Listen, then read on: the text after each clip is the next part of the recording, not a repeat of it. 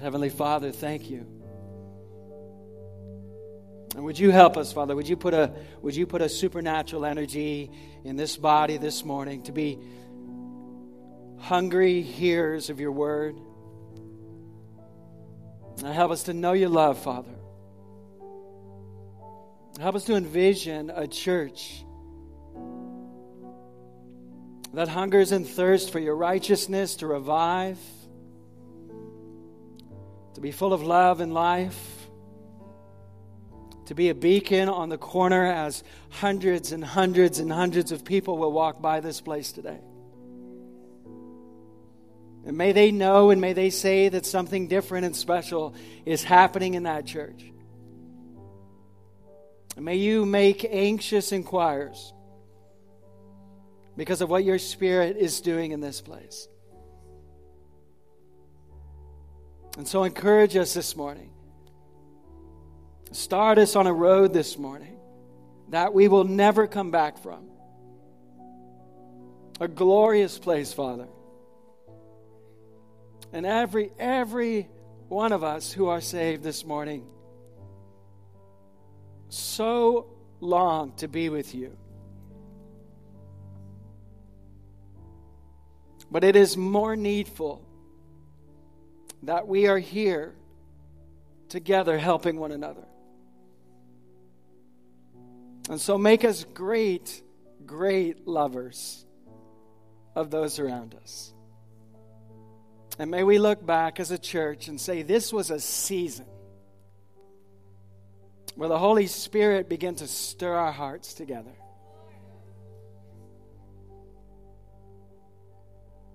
And that's why, that's why these things are here now.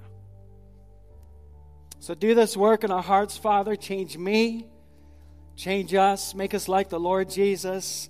Empower the word through preaching, through your Holy Spirit. And may, may we be a people most excited to see, to grow, and to learn what it is to be the church of the living God.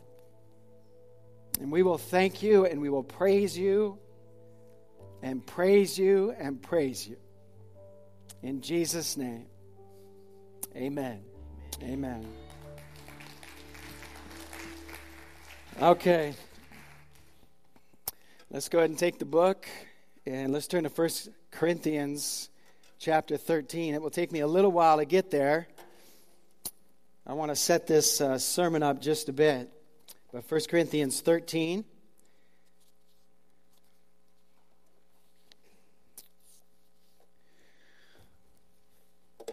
And as I told you last week, what I'm going to do is uh, I'm going to update you the best I can as, uh, as leadership here, as the elders figure out what God wants us to do in this new season. Um, we are meeting. We had a great meeting um, last week. And uh, we are going to continue to meet and continue to let you know what God is putting on our hearts and how He is directing us. But I do want to give you a very, very small snapshot of what we are looking at. I told you, uh, I, I suppose what Bethel is right now, and I suppose dealing with God works something like this. How many of you guys like puzzles? Okay, look, I love you. I hate puzzles. Okay, I love you though. I just want let's Let's just make sure. And it's because I'm not gifted at doing them. I only like things I'm good at. But uh, God works a little bit like putting together a puzzle, and, and uh, Bethel is a little bit like a puzzle. So is every church. And what we do is uh, we just grab the pieces and we begin to put one out there, and then we, we find another one that looks like it fits, and we grab that one and we move it over here, and we say, okay, I'm starting to see a little bit of the picture. You get it? Starting to see the picture a little bit. And then we, we find another one that looks like it fits, and we talk about it, we pray about it, we communicate to the church. We, we think God is trying to do this, and we take that piece and we say, oh, nope, that wasn't it. And we grab another one and we say, okay, there it is. Pretty soon we start seeing the, the picture take form. There it is. Um, but this takes time. And this takes a lot of prayer and a lot of humility, and it takes a lot of risk. Um, so we are going to try to get that picture uh, to become clear and clear about what God wants to do with Bethel in the future. Does that make sense? Give me an amen. I don't even know why. Just there we go. Good. And so, right now, we have a twofold plan. Um, we're calling it organizational health and spiritual health. And uh, those are the two things we're working on. This is kind of the through the week, behind the scenes project. The organizational health, the spiritual health is our Sundays, our Wednesdays. And uh, what we mean by that is uh, did I just lose that? You want me to sing? I'll sing. I'll sing. There we go. Um, so when we say organizational health, here's what we mean. Um, if you think about all the ministries that are working right now in Bethel, everything that's going on, um, when you go through a transition as a church, sometimes systems and organization breaks down. And all you got to do is look at Acts chapter 6, chapter 7, chapter 8, and you'll find out that a church that does not have organization is a church that's going to struggle. Um, we, will, we will step on each other's toes. And so, what we want to do through the week is we want to take a look at the big picture of Bethel, and we want to begin building systems and organization and clarity for each ministry. And that way, the church functions in harmony more and more and more. And uh, we take away a lot of work and we put a lot more into our ministries and we get along a whole lot better. That's a big project when you have, uh, I think I counted now, 33 ministries running here at Bethel. So that, that is an ongoing project that will take several years. And then what we want to do as a second phase to building Bethel through this transition is work on spiritual health. And that really is how we relate to one another as we work together to fulfill the mission of the church and as we organize, okay? Again, when you go through a transition, it's very normal to carry some bad habits. Very normal. Uh, there can be some frustration left, there can be some confusion left, there can be, be some bitterness left. Again, all very normal, but what we want to try to do is start working that out and replacing it with love and patience and godliness and sincerity and gentleness, the fruit of the Spirit, right? That's the plan. That's the plan. Um, so I do want to let you know uh, that we may be guarding Bethel's schedule just a little bit because uh, the more we do and the more new things we add on, the harder it is to accomplish this. But we have to accomplish this to do new things at a new level. So, this is our foundation right here. Uh, what we are already going uh, working on, and we're going to introduce very soon, is certain policies over certain ministries to help structure them. Um, but as for today, we are going to work on this spiritual health. And again, I will keep you updated on all of this as the elders and I work through this.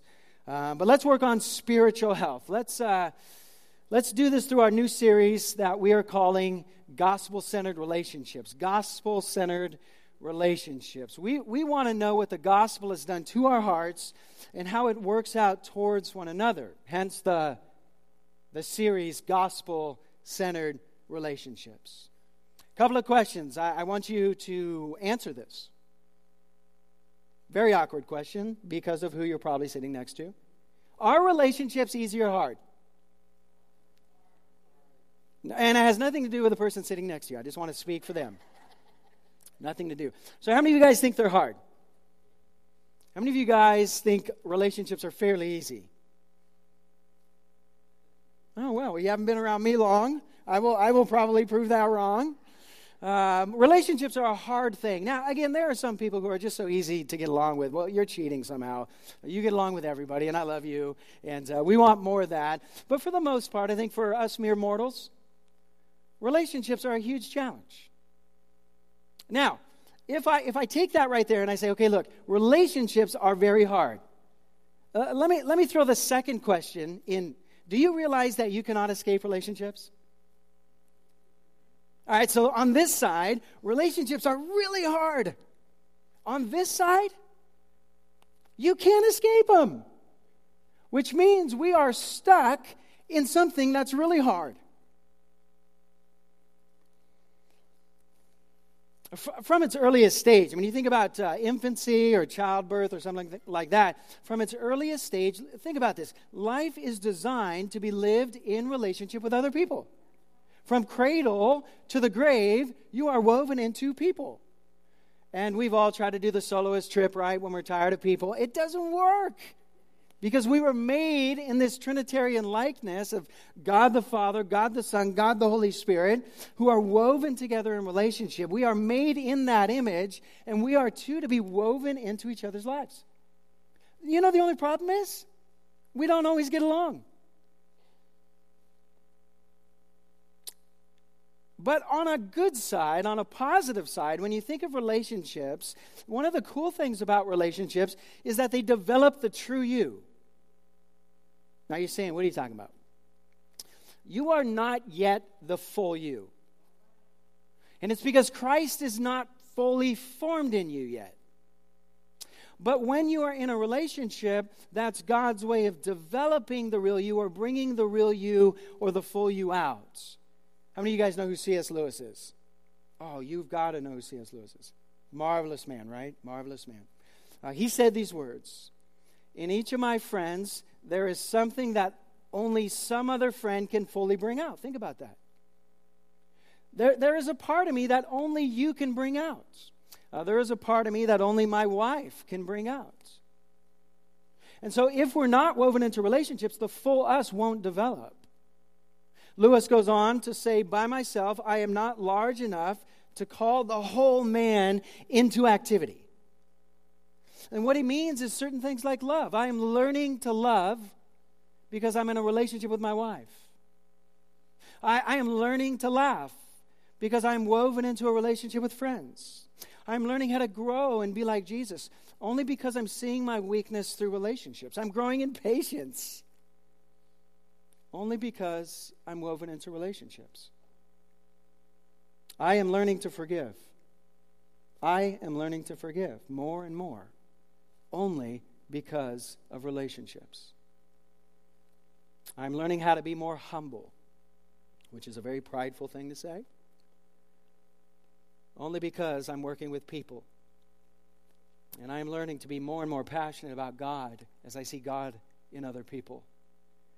So God develops us through relationships. So when you take that whole introductory package right there, here's my big question, and you may want to write some of this down. Oh, I lost it. That's okay. Uh, you may want to write this down. What happens to us as individuals? And you think about it, what we are is we're individuals. What happens to us as individuals when relationships with others break down? That's a huge thing.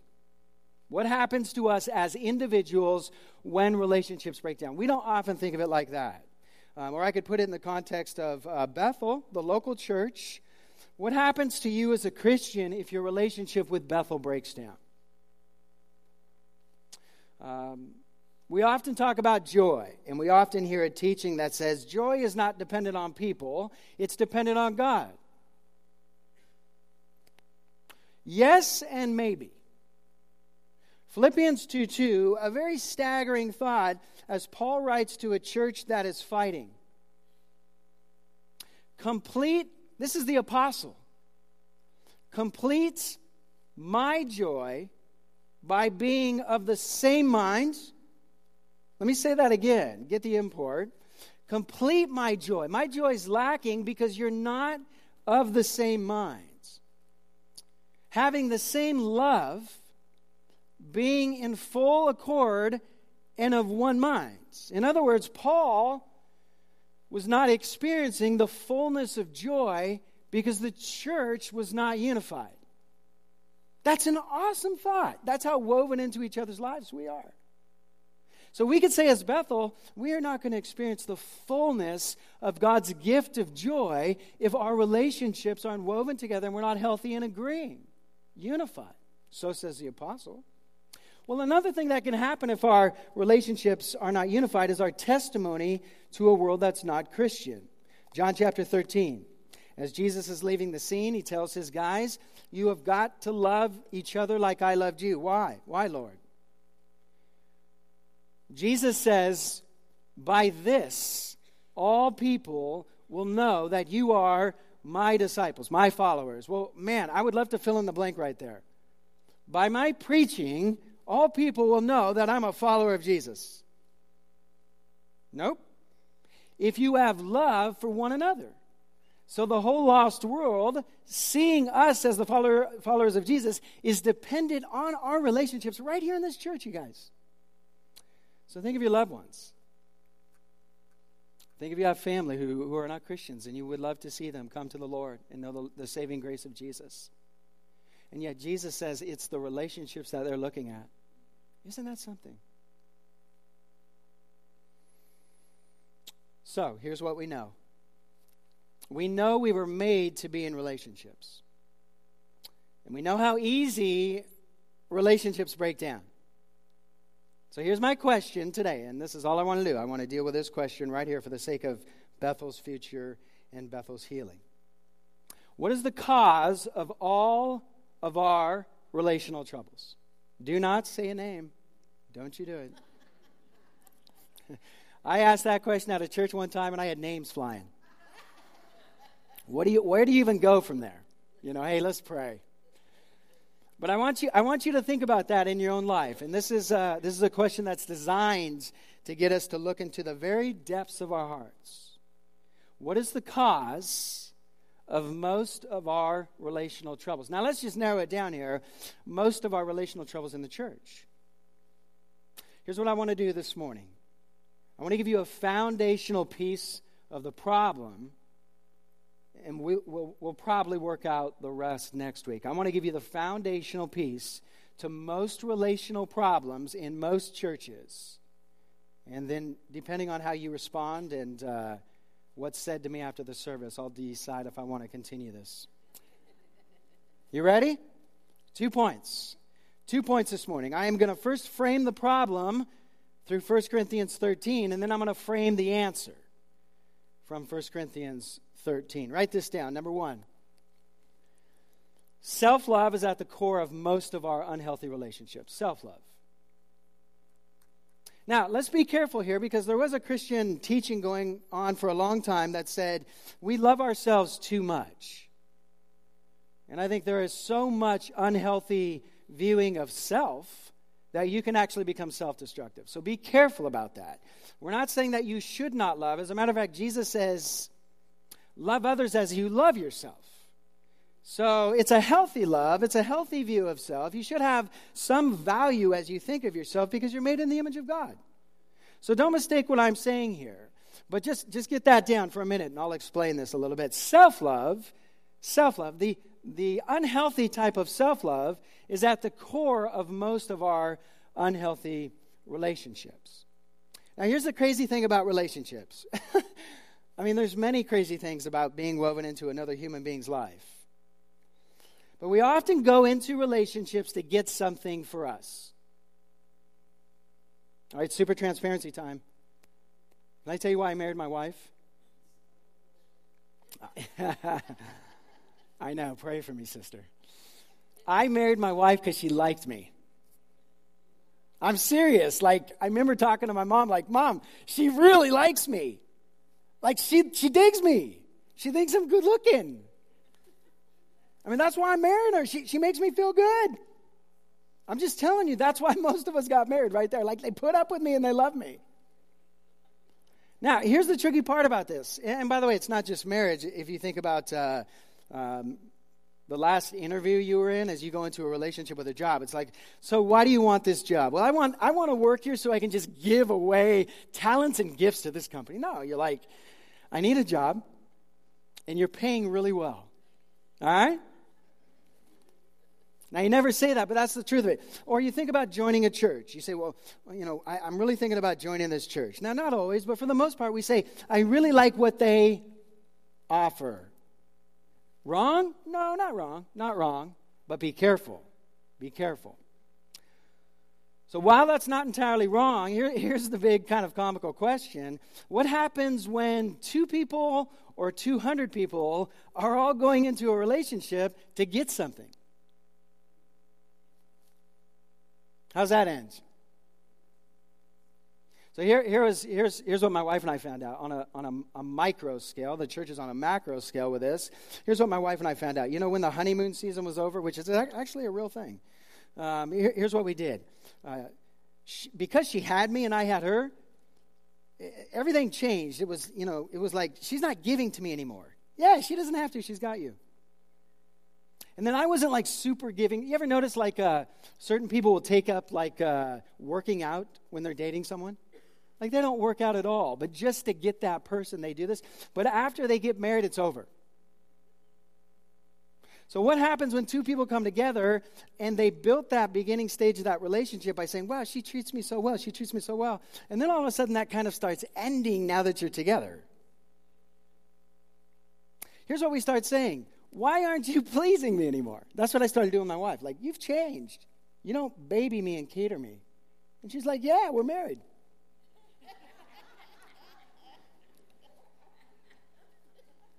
So, so that's the weird thing about relationships, or, or, people come to a church and they say, Man, this preaching or this music or these ministries, I, it's just so awesome. It's so awesome. And, and it's just serving me and it's giving me. And that's great. We want to do that. But after a while, you start going, you know, ah, you know, it's not, it's not fulfilling me anymore. Or now they're asking me to actually get involved and serve other people. And it's like, ah. So here's what happens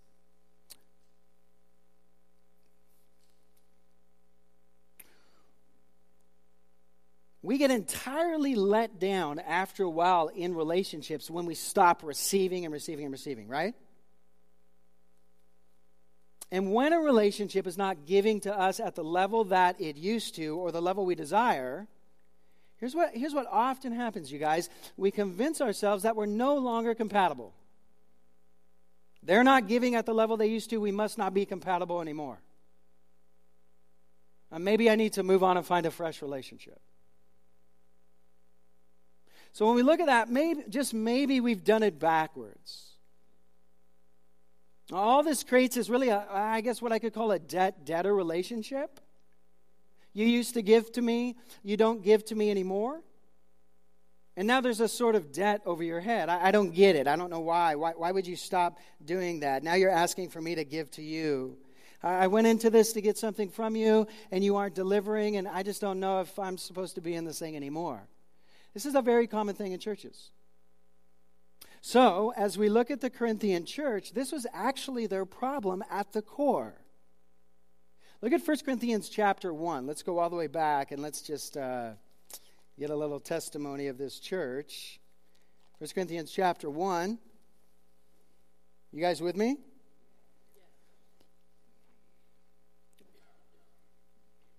Uh, how about verse 10? I appeal to you, brothers. You got it? 110.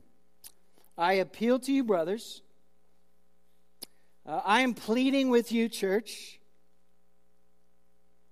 by the name of our Lord Jesus Christ. You know, when someone, when someone starts that type of conversation with you, it's just not good.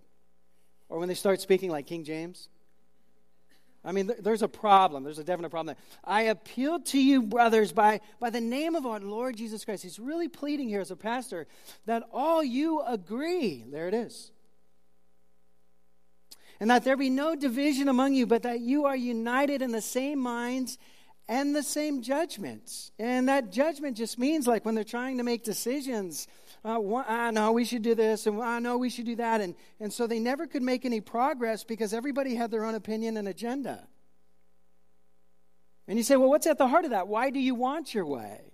Uh oh. Why do you want your way? Well, it's because I'm what I'm comfortable with.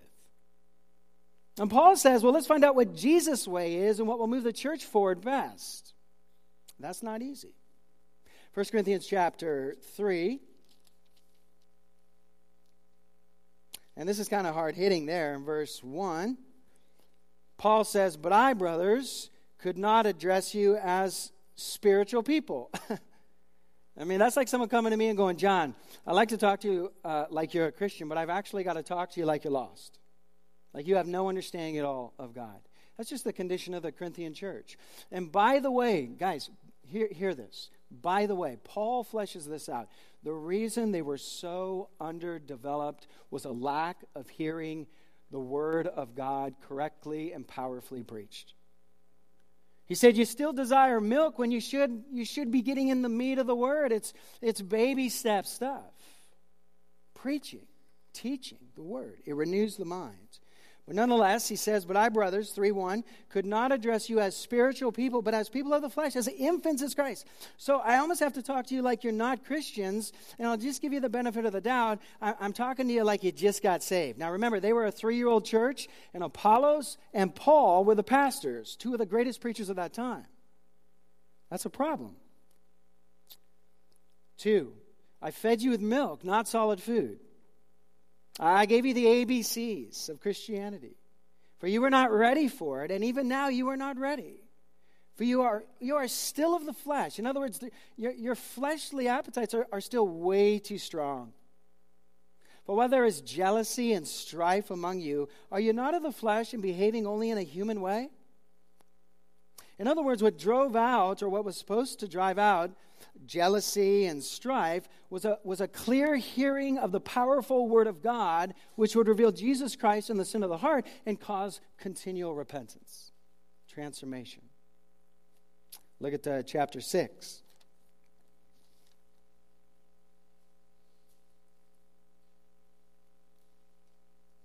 This is, this is sweet. This is sweet. This is go church. This is what this is. Go church. you know, look at 6 1. Watch this. When one of you has a grievance against another, does he dare go to law before the unrighteous instead of the saints? So apparently people were arguing in the church and they were just they were taking each other before the Roman court. They were suing each other. Sweet. Couple that with John 13 35. They'll know you by your unity. Not good. Uh, he says those things should be dealt with in the body. That is, if you agreed and had the mind of Christ. Verse 2 Or do you not know that the saints will judge the world? I mean, one day you will. You will be a part of the restoration of the world. Certainly, you can deal with these small problems in the church. And if the world is to be judged by you, are you incompetent to try trivial cases? I mean, if God is going to allow you to do the big stuff on the new earth one day and govern the earth, can you not deal with these little silly things. He says in verse 3 Do you not know that we are to judge angels? How much more then matters pertaining to this life? If we're one day going to be a part of the governing of the new earth, certainly right here we can deal with these small issues.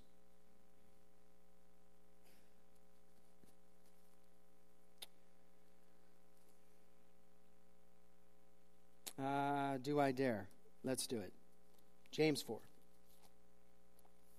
If you want a summation of the Corinthian church, here it is. Go to James 4.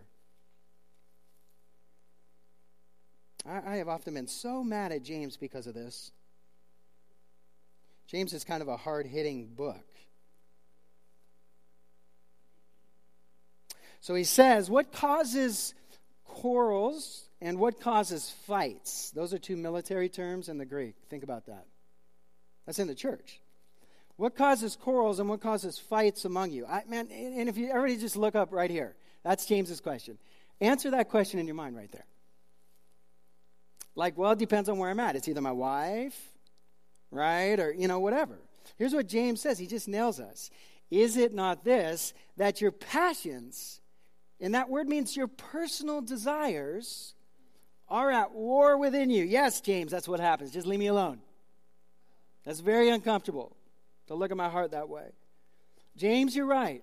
When John Marus is fighting with someone in his family or, or with staff or with a board or with a church, yes, it's because my passions are all fired up in my flesh. My personal desires um, are my focus and are my wants. Yes. And James says it doesn't work that way. Uh, we've got to figure a way around this. Uh, let me say this statement, and uh, this would be a good one to, to write down and, and to pray over. Go back to 1 Corinthians 13 if you're not there.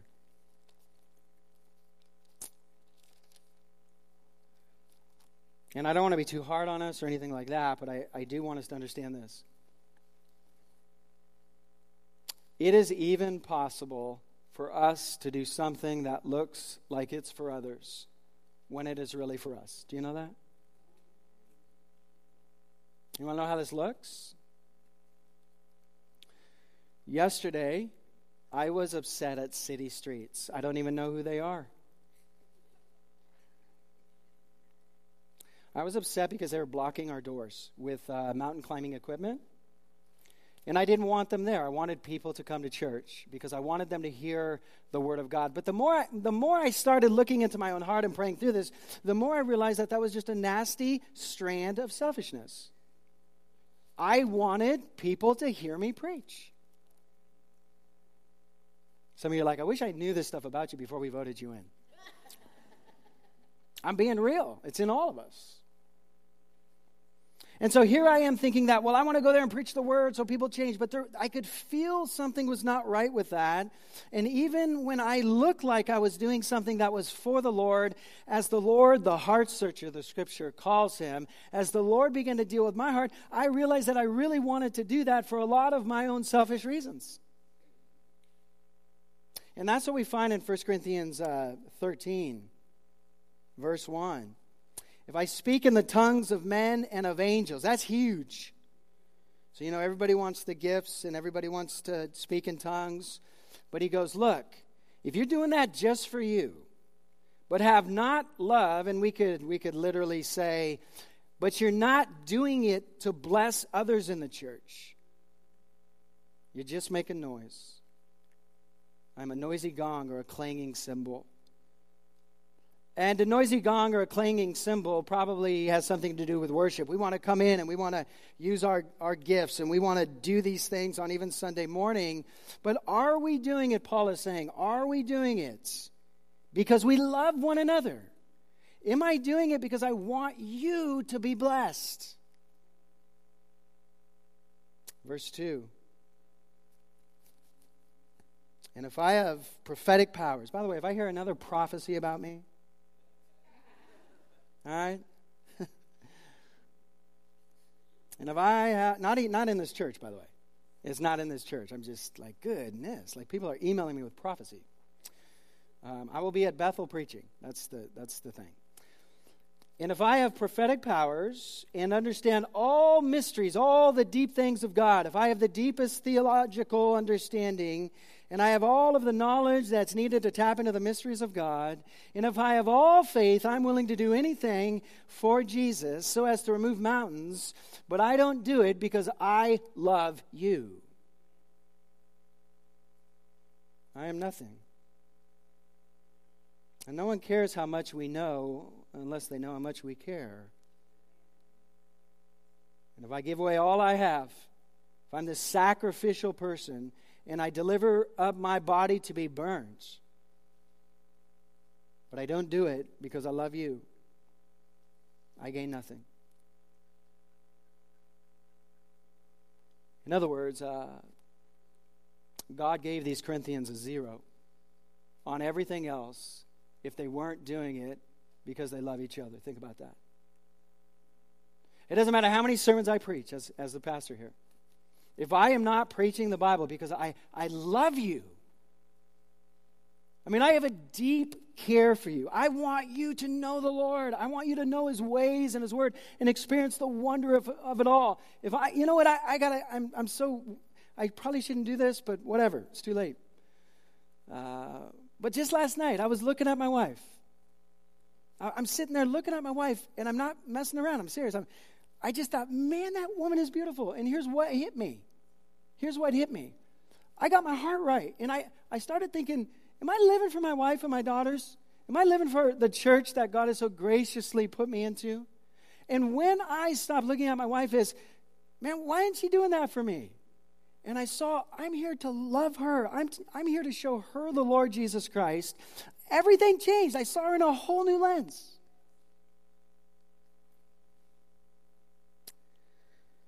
God is so consumed with us and our motives of doing everything we do for love because we want you.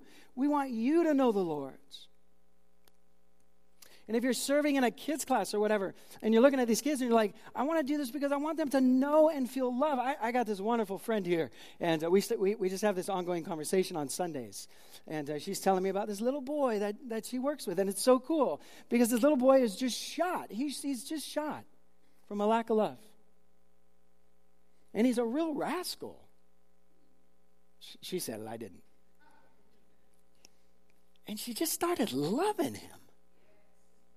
and his whole demeanor, everything about him is changing.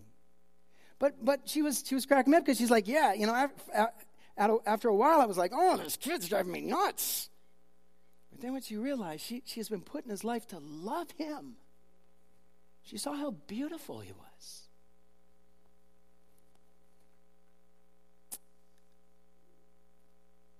Uh, churches want talented people, and that's okay. There's nothing wrong with that.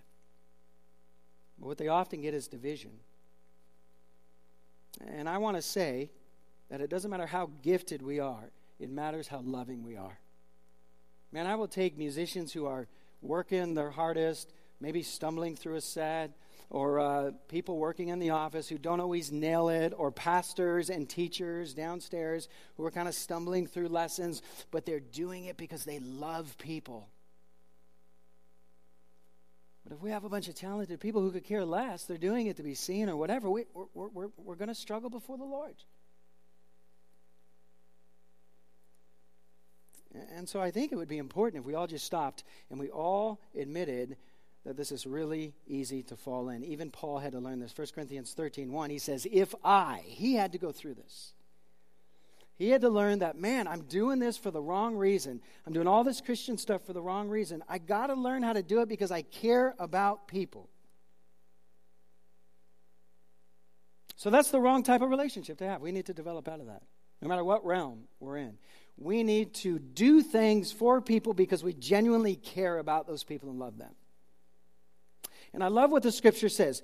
God has something so much sweeter for our relationships. If you jump up to chapter 12, verse 31, here's what Paul says. Last part of verse 31 and I will show you a still more excellent way to have relationships. I'm going to show you a better way. And I've got two minutes to show you point two. So that's what we need to learn. We need to learn the more excellent way from the scriptures here at Bethel and really everywhere. So we rebirth this new desire that we want to do all these things because we genuinely love and care for each other. So write down the second point. We got a we got a super hustle. Here's what God has done to get us to do this. God, God has given us a new power and a new pattern to heal our relationships. And that's a twofold thing that changed my life a new power and a new pattern. Here's what we don't do in the Christian world. What we can't do is we can't say, just love people. It doesn't work. It's not an act. You can't work it up. Here's how love works you experience something absolutely phenomenal on your own life, which teaches you how to treat other people. Does that make sense? So here's what happened when you got saved. When you got saved, the selfless, strong love of Christ invaded our hearts, and now it wants to work out. 1 Thessalonians 4 9, just write that down for the sake of time. Here's what Jesus Christ is saying through the Apostle Paul. Here, here's what he says to that church. He says, I don't, have to, I don't have to teach you how to love one another.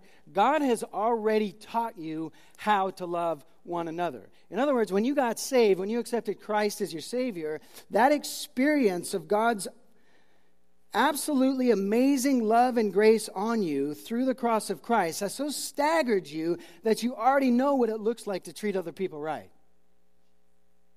And then he gave you the Holy Spirit of God who brought you the fruit of the Spirit, love.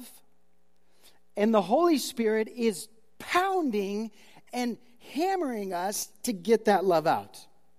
You understand that? The Holy Spirit is doing everything he can to get the love of Jesus to fly out towards each other.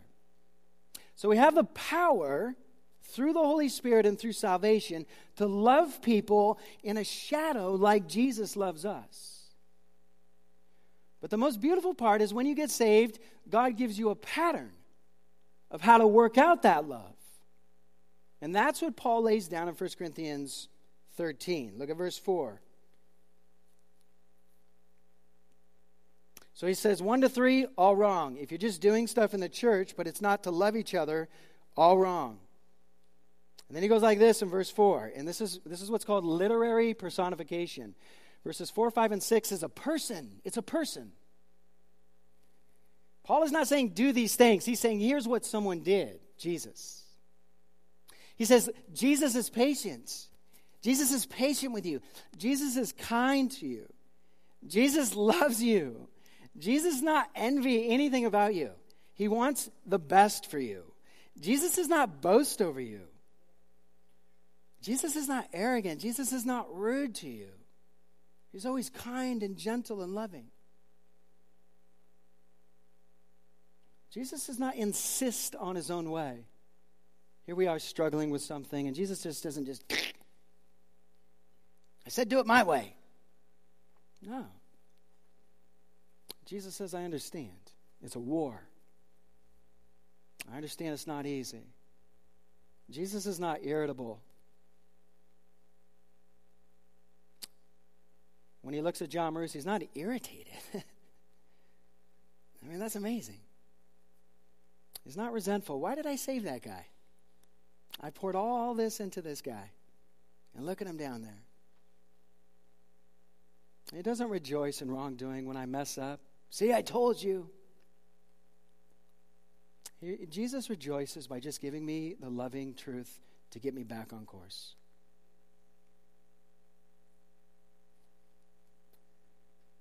So the more excellent way in 1231 is really a new person to model after. It's Jesus Christ. And um, let's turn one more place, Luke 6. And let's tie this together, and then we'll shut this down and do that jump house. Luke chapter 6. So here's what we need to do, guys. And I'm out of time. I'm going to go over just a little bit, but you don't have to come back till next Sunday. In Luke 6:40, check this out. Here's what Jesus says to his guys, a disciple is not above his teacher. You are always becoming what you emulate. You are always becoming what you're seeing and experiencing. Now, if we are always seeing and experiencing the love of Jesus and how he treats us, Watch the rest of the verse. But everyone, when he is fully trained, will be like his teacher. You will become like Jesus and treat others the way Jesus treats you if you constantly focus on how good he is to you. The more we understand just how patient and kind Christ is with us, the more we will pour it out on those around us. So I could say it like this We will become what we habitually experience. The more you experience the amazingness of Christ and how he looks at you and deals with you, the more you will become like him and treat others the same way. So I want to leave you with a challenge this morning. And here's what I want to challenge us with this week. This is our, our week's thought as you interact with that fellow Christian, as you walk around this place, as maybe things are a little disorganized even this afternoon, here's what I want, to I want you to ask yourself Does this reflect the love that Christ shows me?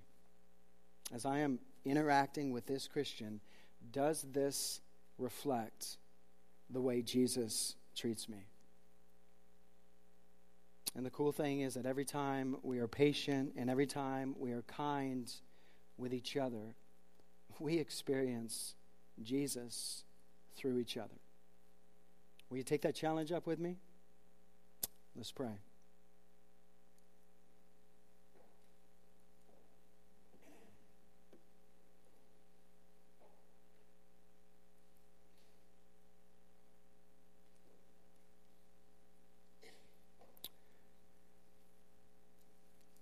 We bow our heads and all with one heart one mind.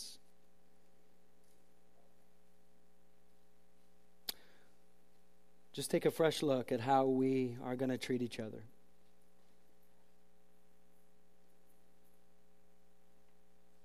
And if there is any frustration or resentment or irritability, uh, which is very human, but if it's there in your heart towards another, I just want us to ask with one mind and one heart how does the Lord treat me?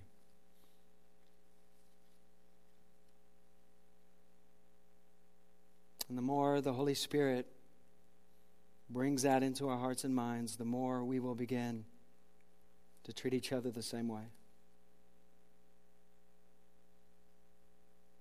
So maybe this morning you would pray for that heart. Just as I saw so many flaws in my heart this week.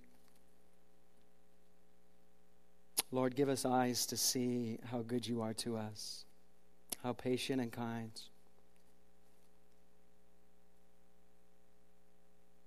And just as the Corinthian church revived,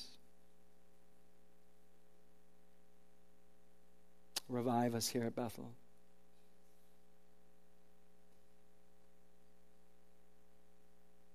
Pray this prayer, Lord, help us to reflect the way you treat us.